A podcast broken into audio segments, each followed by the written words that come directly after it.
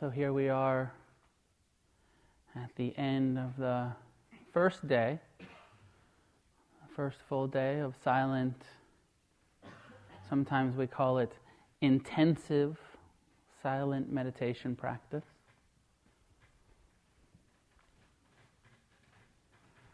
Having had the opportunity, the experience of being with your own mind and body all day,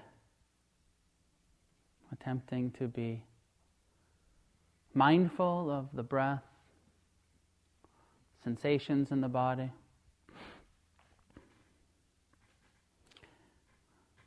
Hopefully, successful to some extent or another. Uh, for moments here and there, being present, being in your body, being aware of your breath. But it becomes clear quite quickly to anybody who's new to this, and of course, those of you who've been at it for a while, uh, it's not so easy. The instructions are so simple, just pay attention. just pay attention and be kind to yourself. And you will uncover all of this wisdom and compassion. You'll become a Buddha if you do that. Easy to say, easy, simple instructions, but not so, uh, not so easy to do for most of us.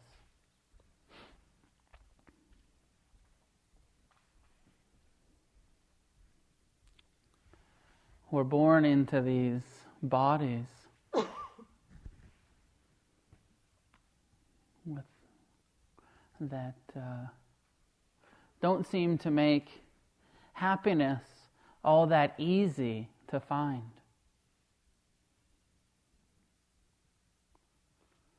We're born with this mind, uh, brain that doesn't like to stay in the present with a mind that's tendency is to worry about the future. Have you noticed that today?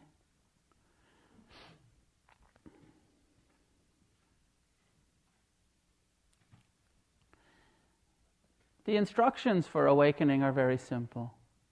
It was even uh, once said, supposedly said, that the Buddha's Dharma, the Buddha's teachings and these truths are so simple they could be understood by a seven year old child.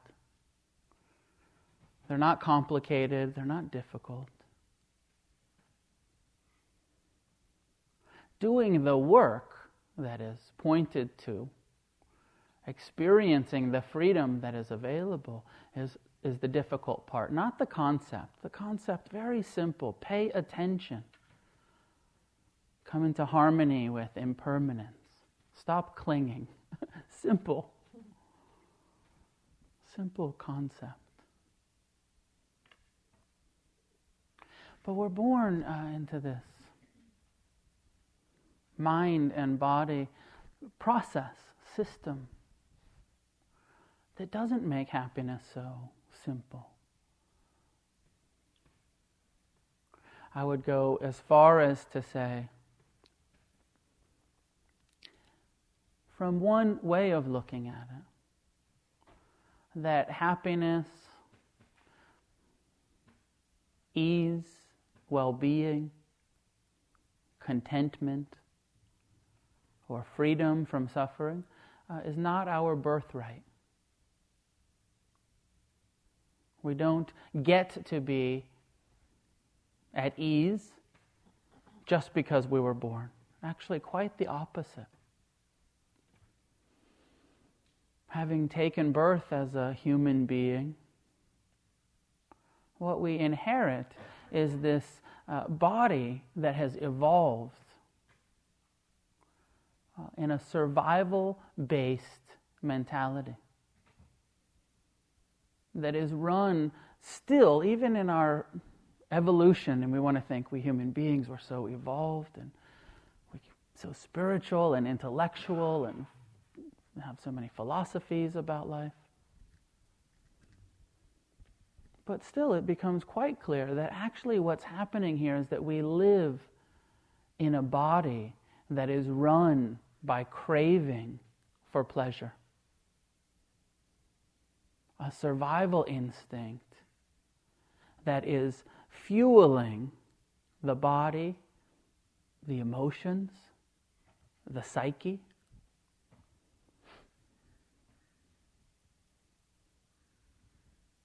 That has evolved to survive. And craving for pleasure is our survival instinct.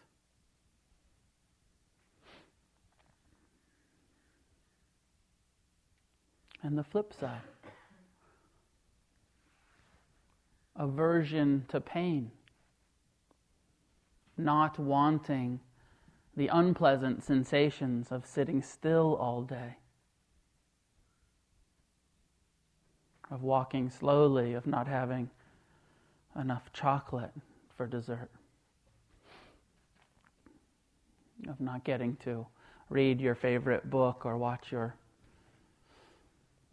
favorite tele- television shows, the absence of pleasure and the presence of difficulties, difficult mind states, unpleasant emotions and sensations, met with resistance, met with a nervous system, a body that rejects pain. It's built into us. It's not your fault. But as the Buddha points out, because this is so, because craving is the way it is, because aversion is the natural reaction to pain, we experience all of this suffering in life all of this difficulty, of this uh, uh.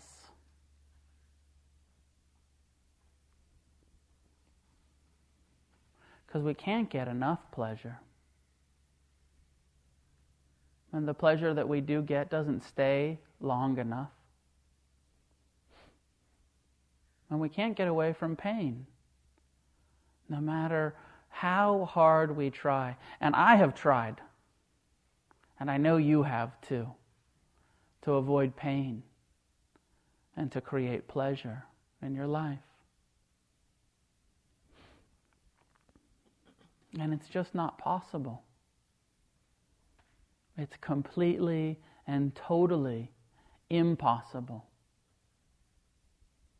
to create a life of constant pleasure and absence of pain. And this is clearly uh, what the Buddha was pointing to in the first noble truth the truth of uh, that life is going to be difficult, that there's going to be stress, suffering.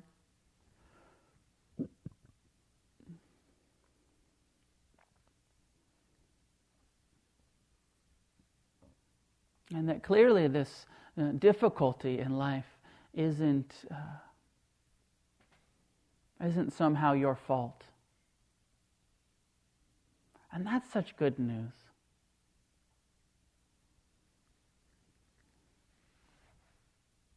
Such good news. Normalizing statement.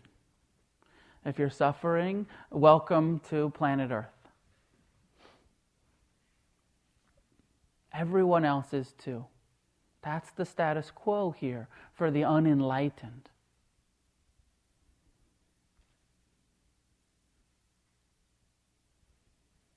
If you crave life to be pleasurable all of the time, or at least more often than it is,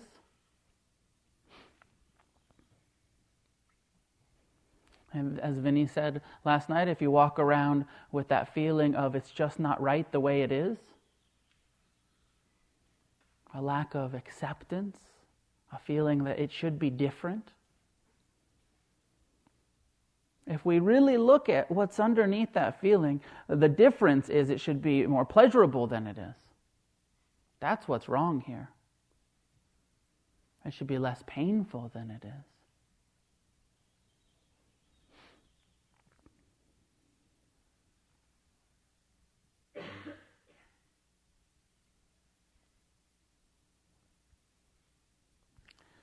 I know you're seeing all of this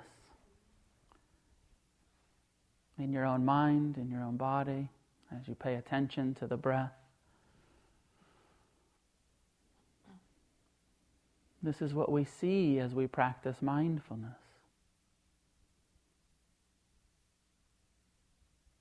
We see how the mind leans outward, looking for pleasure, for distraction.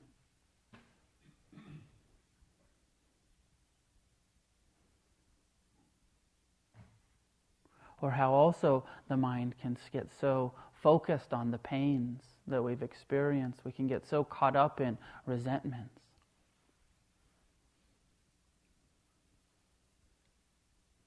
Both survival instinct,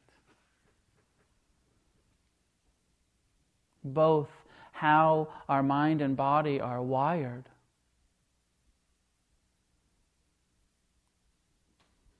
if you're still pissed off at the people that hurt you,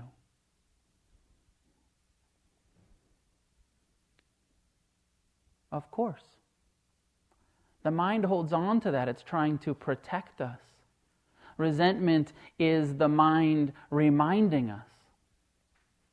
Try to avoid those painful situations in the future. Of course, it doesn't work. Of course, the real problem here is that uh, we haven't evolved enough.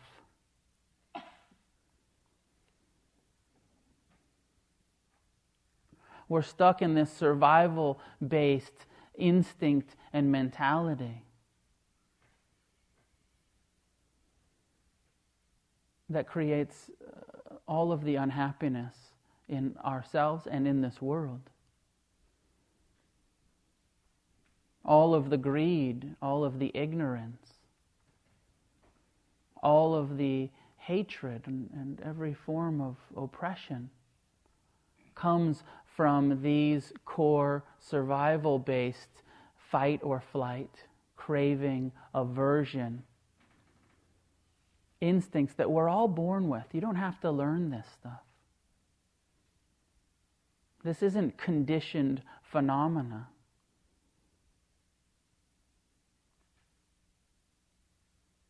This is just what a body and mind experience.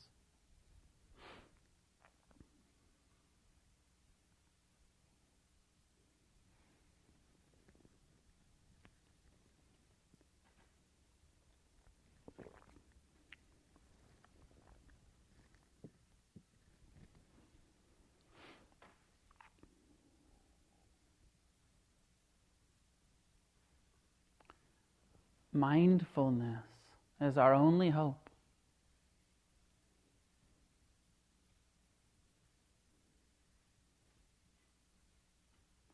I will go as far as to say, from one perspective, that without mindfulness, without the intentional training of the mind, what we're doing here in this retreat, without mindfulness, without bringing the attention to the present over and over and over, without training the mind to be present, I don't think we actually have free will. I don't think we can, if free will, in this way that I'm talking about it, means the ability to choose happiness.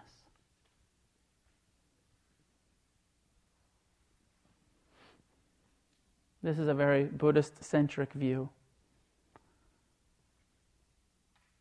But from this perspective, without mindfulness, you cannot choose to be happy.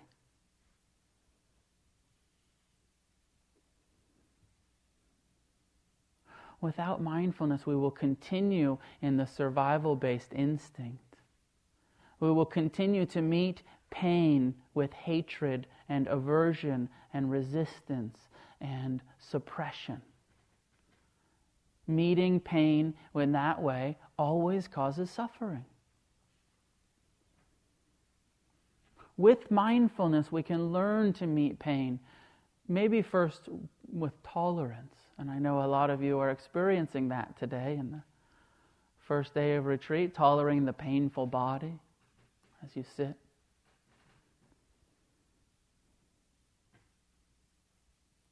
From tolerance, we can move to mercy and compassion.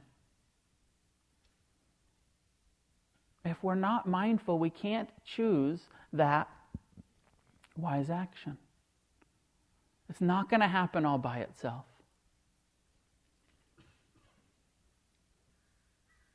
This is part of what the Buddha was talking about when he, uh, I believe, when he said that his awakening and this path that he was walking and, and about to uh, begin teaching was one that led against the stream.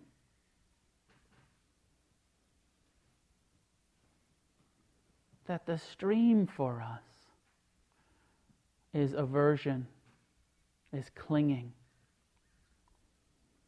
is self centeredness, and uh, an ignorant delusion uh, that we are permanent, that there is some solid, continuous self. The stream is to suffer. The stream is to go through life unhappy uh, and feeling like a victim, being pushed around by life, being tossed around by pleasure and by pain.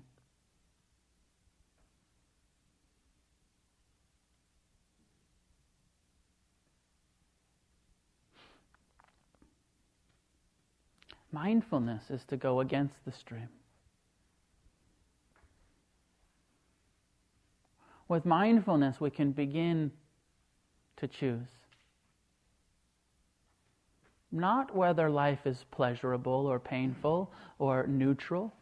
We have no power really over the, uh, those subtle sensations within the mind body. But with mindfulness, we have the ability, moment to moment, to respond to let go when we notice that we are attached, when we're clinging, to respond with kindness when we become aware of the aversive tendency.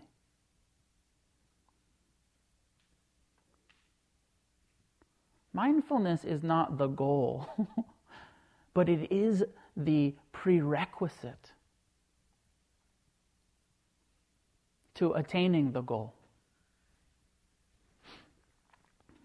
And I'm not one of those Buddhists that don't think there's a goal. I strongly believe that there is a goal, that the Buddha encouraged us to experience the goal. And that the goal is more and more happiness, more and more freedom, more and more well being in this mind body process, in this world that isn't a setup for happiness that actually happiness, contentment, well being is a radical, radical proposal.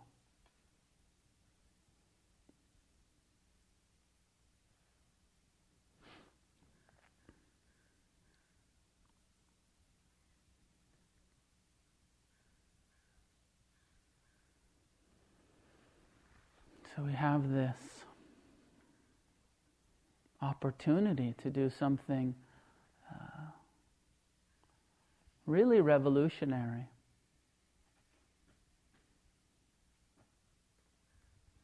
To do something really rare with our life.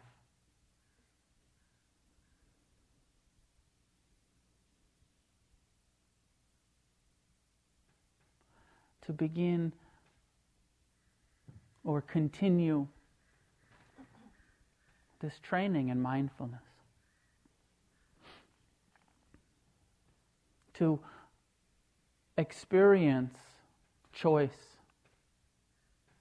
to break the slave like mentality, the addiction like quality that we tend to have to our minds and to our instincts.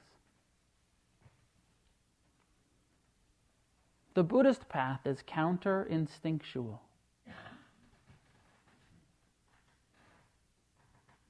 Mindfulness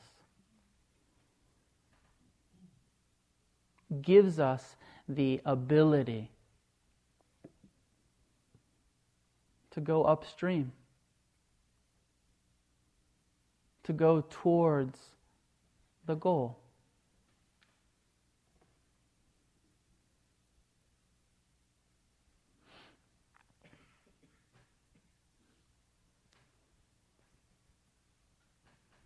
I think it's so incredible that we even have this opportunity. It seems so rare and so uh, just amazing that here we are, 2,500 years later, after Siddhartha Gautama, the Buddha, came to awakening and, and taught this unrevealed teaching, revealed uh, mindfulness practice. And here we are on the other side of the planet, however many thousands of generations later, still connected, still uh, born and saying, uh, I want to be happy, and I see that it's not that easy. I want to be free. And we realize it's not going to happen all by itself. I'd imagine that most of you have tried just about everything else already. Most of us end up uh, in meditation as a last ditch effort, the last hope. The relationships didn't work, the stuff didn't work, money didn't work, attention didn't work. Nothing brought me the happiness that I'm seeking.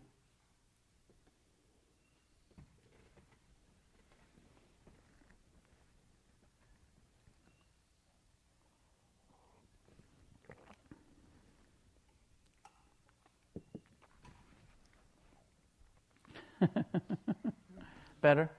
Yeah. Yeah, yeah. That's okay.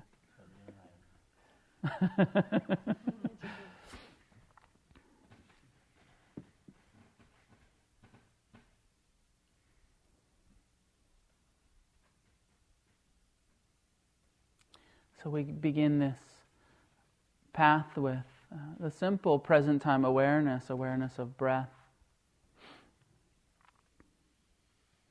awareness of body. But be clear it's not about getting good at feeling your breath. It's not the point. It's very helpful to get good at concentrating on the breath, on the, on the body, to be present. But be very clear that it is in service of changing your relationship to the impermanent nature of all things. Changing your nature, uh, your, your relationship to uh, the pleasant, unpleasant, and neutral tone of all things.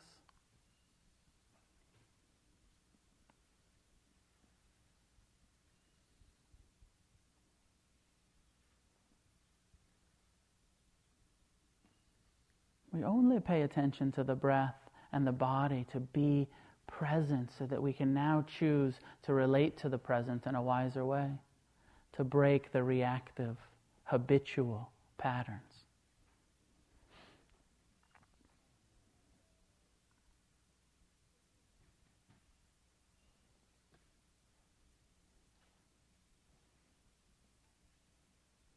As we become more and more present, it becomes clear, you'll become more mindful and, and aware that all that is happening here is uh, four elements coming together. This body that we take so personal as I, me, mine. It becomes so clear that there's actually just the earth element and a bunch of water, some heat and air. That's all that's really going on here. That's all that's really going on out there. It's just the four elements coming together in these different forms and shapes. In that way, we also begin to understand how everything is completely connected.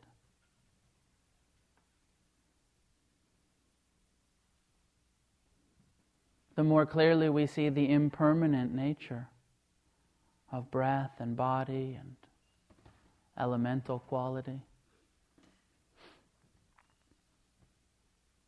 The more and more clear it becomes that it's useless to resist. It's useless to cling. The breath teaches us that.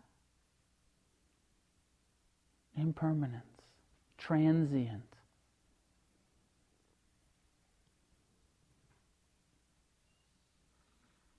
The more clear it becomes that everything is constantly changing, the more obvious the rope burns are when we uh, get attached, when we cling.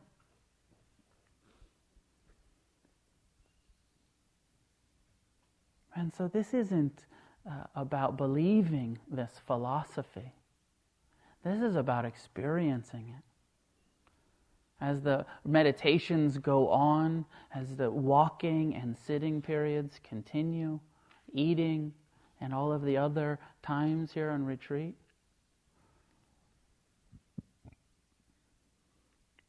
Each moment is an opportunity.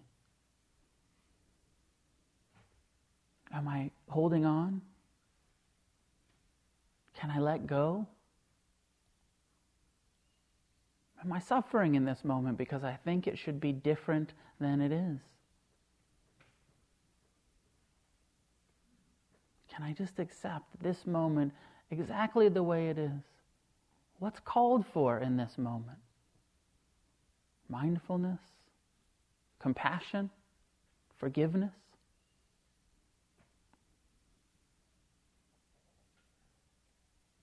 Radical acceptance.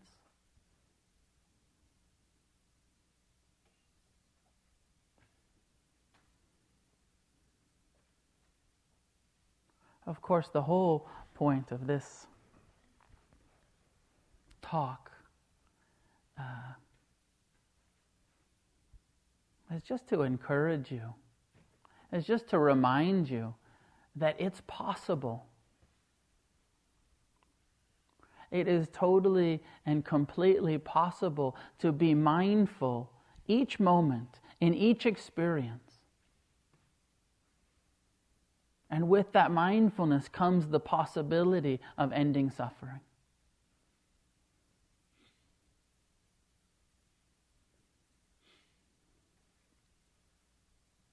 comes the potential to respond in a more wise and a more skillful way. But as long as we are letting our minds have our way, have its way with us, and we're lost in the future and we're lost in the past, we completely miss the opportunity for happiness in the present.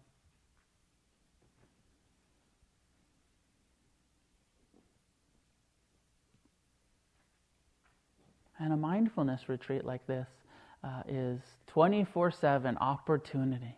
Be present. Return a million times.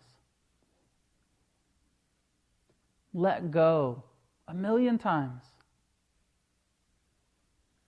And be as kind, as gentle, as friendly, as compassionate as you can muster without judging, or more realistically, with as little judgment as possible.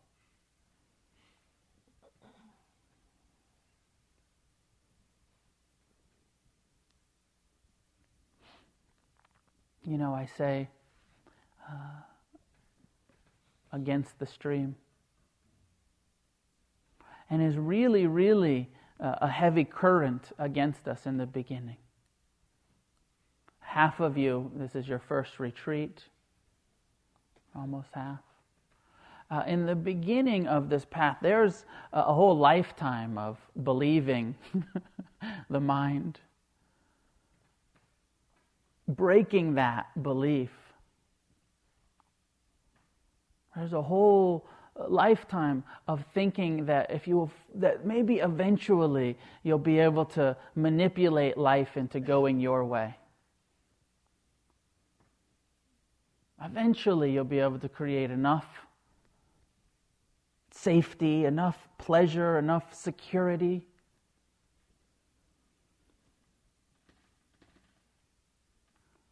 The Dharma asks us to surrender all of those delusions.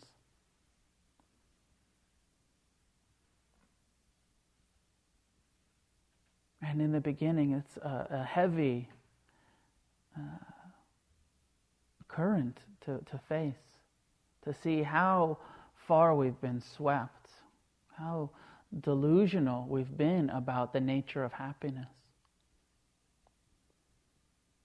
How deeply entrenched attachment and aversion feel like they are who we are. All of the time, as we teach these retreats, we get these questions Is it really possible? Can you really be mindful and compassionate? Can you really let go?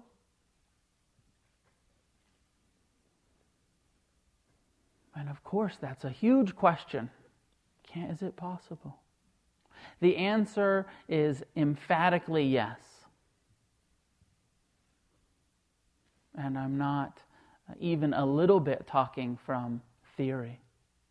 I'm talking from direct experience of being the person with that question. is it fucking, even for me? Really possible?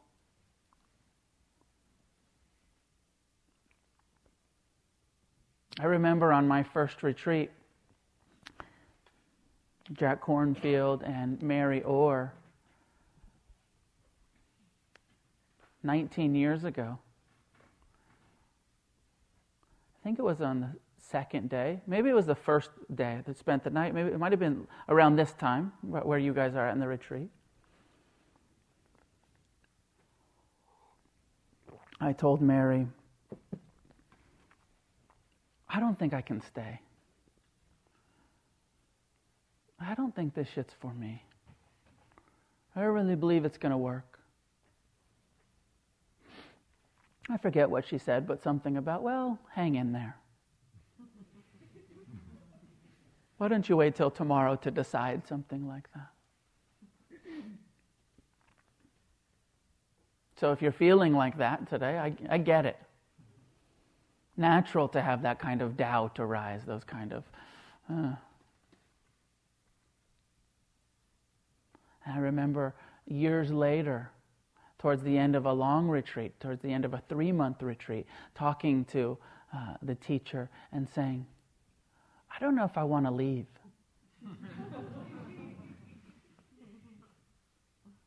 Having come into a place of such contentment and, and ease and well being in the intensive practice.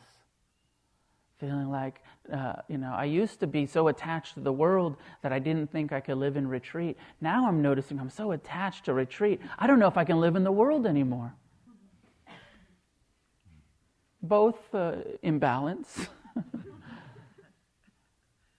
but what a long way to come. So if you're having a hard time, Maybe you are, maybe you're not. Know that there's definitely the possibility that you will, like I did, come around to knowing that your own mind and body can be a happy place to live, a comfortable and joyous experience without external pleasures, without sex, drugs, or rock and roll. just with the simple practice of mindfulness. Just by paying attention, by going against the stream over and over and over, unlocking, uncovering something that's within us. An ability to be content and at ease, even when the body's uncomfortable. An ability to be uh, happy, even as the pleasure is leaving, even separated from friends and family and loved ones.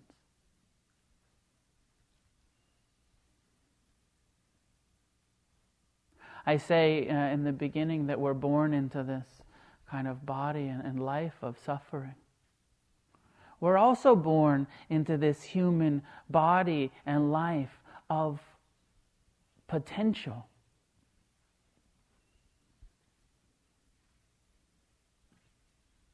Where there is the potential for each one of us to have full happiness. and full happiness of awakening, not full happiness of material pleasure or success, but of internal ease happiness, of accessing uh, what some Buddhists call our Buddha nature. The place that is in there, even in you, not just everybody else, but everybody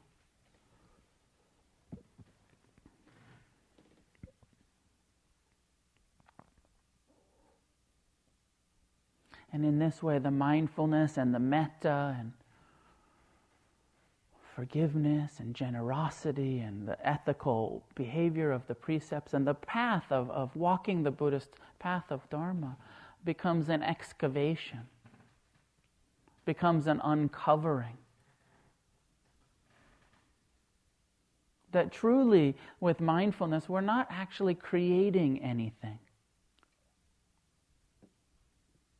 We're just getting to the heart of the matter.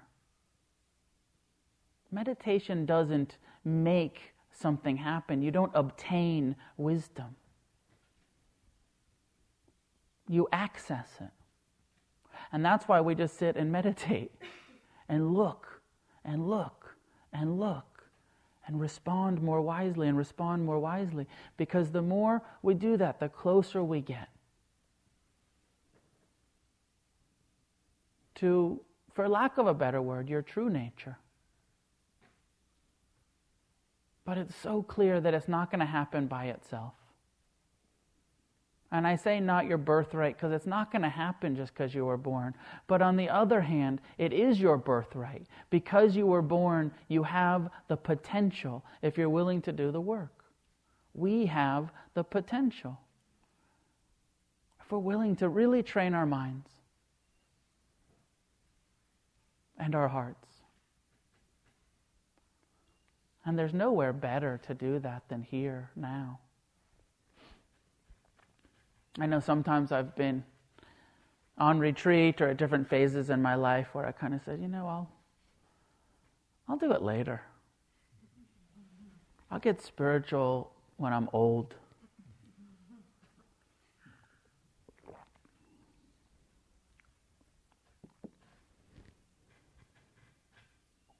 one aspect of the first foundation of mindfulness.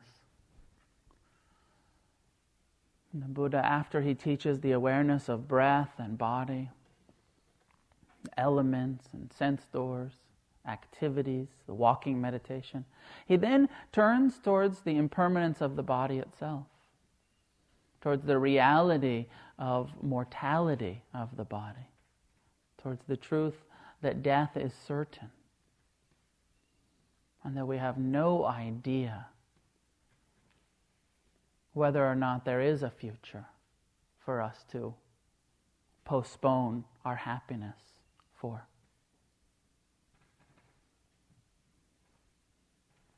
What we know for sure is that these bodies die.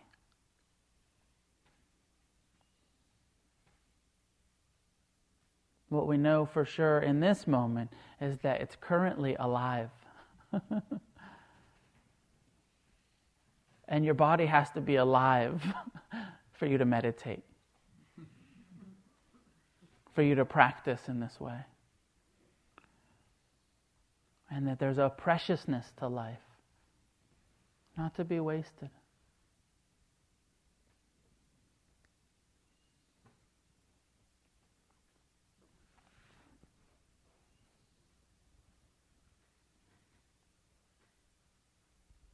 So, tomorrow and uh, in the coming days, we'll expand the instructions from the mindfulness of breath and body, the first foundation, to uh, including the third foundation of the mind itself and mind objects, and the second foundation of the feeling tone, pleasant, unpleasant, and neutral.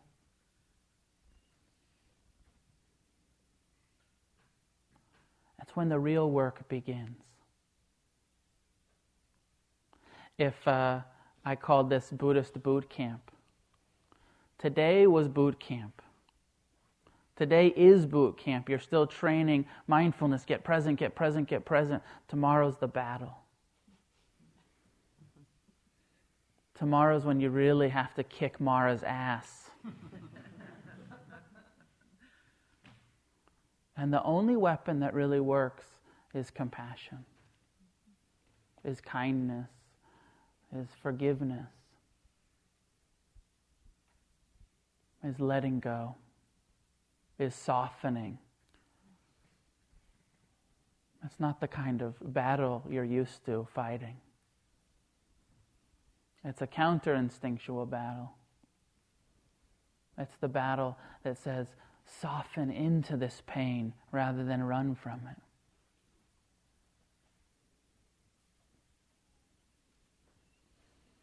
That's the battle that says, return to the present. You've already been planning the future for the last 20 minutes. Let go. The future is going to be there.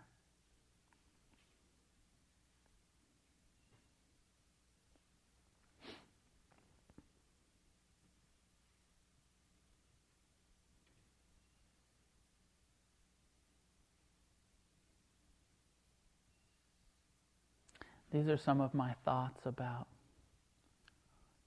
our practice here, mindfulness.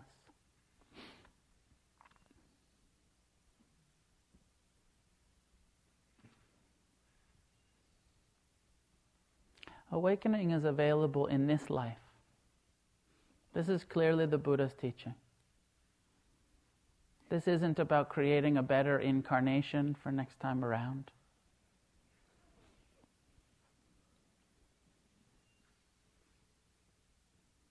In this life, you can radically change your relationship to your mind, to your body, to this world. No matter how crazy you think you are, or how injured or broken, you can do it.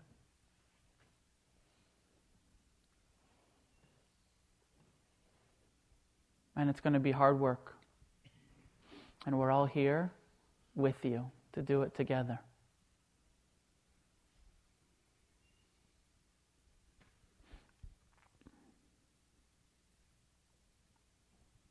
I will end with paraphrasing and butchering the uh, Buddha's final words. Upon his deathbed, he said something like, seek no external refuge. Be a light or a lamp unto yourself, and strive forth with diligence. So much there, right? That's, that's so much in those words. It's not outside of you. Quit looking for it out there. Certainly don't look for it up here. No external refuge, it's inside of us already. And we have to shine the light of awareness. Mindfulness is how we will find what we're seeking the happiness, the freedom, but that it has to be a diligent effort. Strive forth with diligence. Now, I'd just like to add, as I said before, uh, balance your striving and diligence with relaxed acceptance. Don't stress yourself out about it. Just, you're pointed in the right direction. So, walk in that direction for the rest of your life. That's all.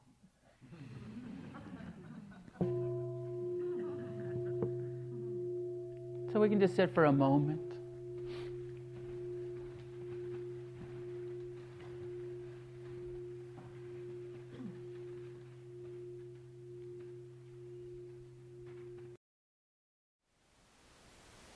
Thank you for listening. To learn how you can support the teachers and Dharma Seed, please visit dharma dharmaseed.org slash donate.